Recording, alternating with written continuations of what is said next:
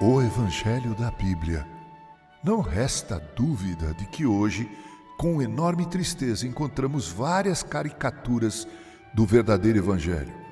Mas há só um Evangelho e esse está na Bíblia. Na carta aos Gálatas, Paulo ficou admirado em ver que muitos estavam passando do Evangelho da graça para o Evangelho da lei e chamou esse Evangelho da lei de outro Evangelho.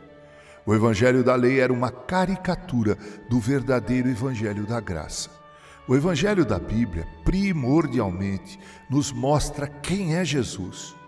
Ele é o Deus onipotente, onisciente, onipresente, tendo todos os demais atributos da divindade.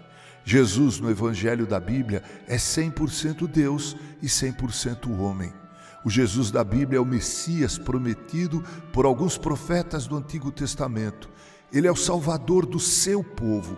Ele viveu como homem entre nós, mas diferente do primeiro homem Adão.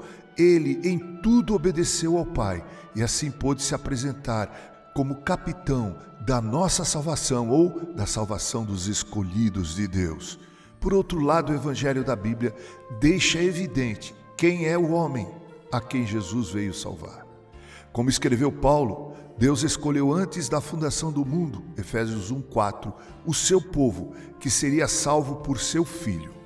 Entretanto, o evangelho da Bíblia evidencia também que esse homem escolhido antes da fundação do mundo por Deus, o Pai, é um miserável, incapaz, inábil e não há nada nele que possa conquistar a atenção e o favor divinos. O Evangelho da Bíblia apresenta o homem, seja judeu ou gentil, como aquele filho que saiu da casa do pai, o filho pródigo, com recursos, queixo erguido, cheio de sonhos, muito bem vestido, mas voltou andrajoso, mal cheiroso, maltrapilho e de cabeça baixa, com vergonha e cheio de arrependimento. Infelizmente, esse evangelho caricaturado por alguns segmentos ditos evangélicos apresenta um Cristo como maltrapilho que implora que o homem o reconheça como Deus. Esse evangelho caricaturado apresenta um Cristo tão inferior ao da Bíblia, que produz discípulos igualmente inferiores e pior. Esse evangelho caricaturado envia homens ao inferno enquanto pensam estar vivendo no céu. O céu não é aqui. Olhe para a cruz. Aquele Cristo surrado, humilhado, ressuscitou e reina. Ele é o Senhor de tudo e de todos.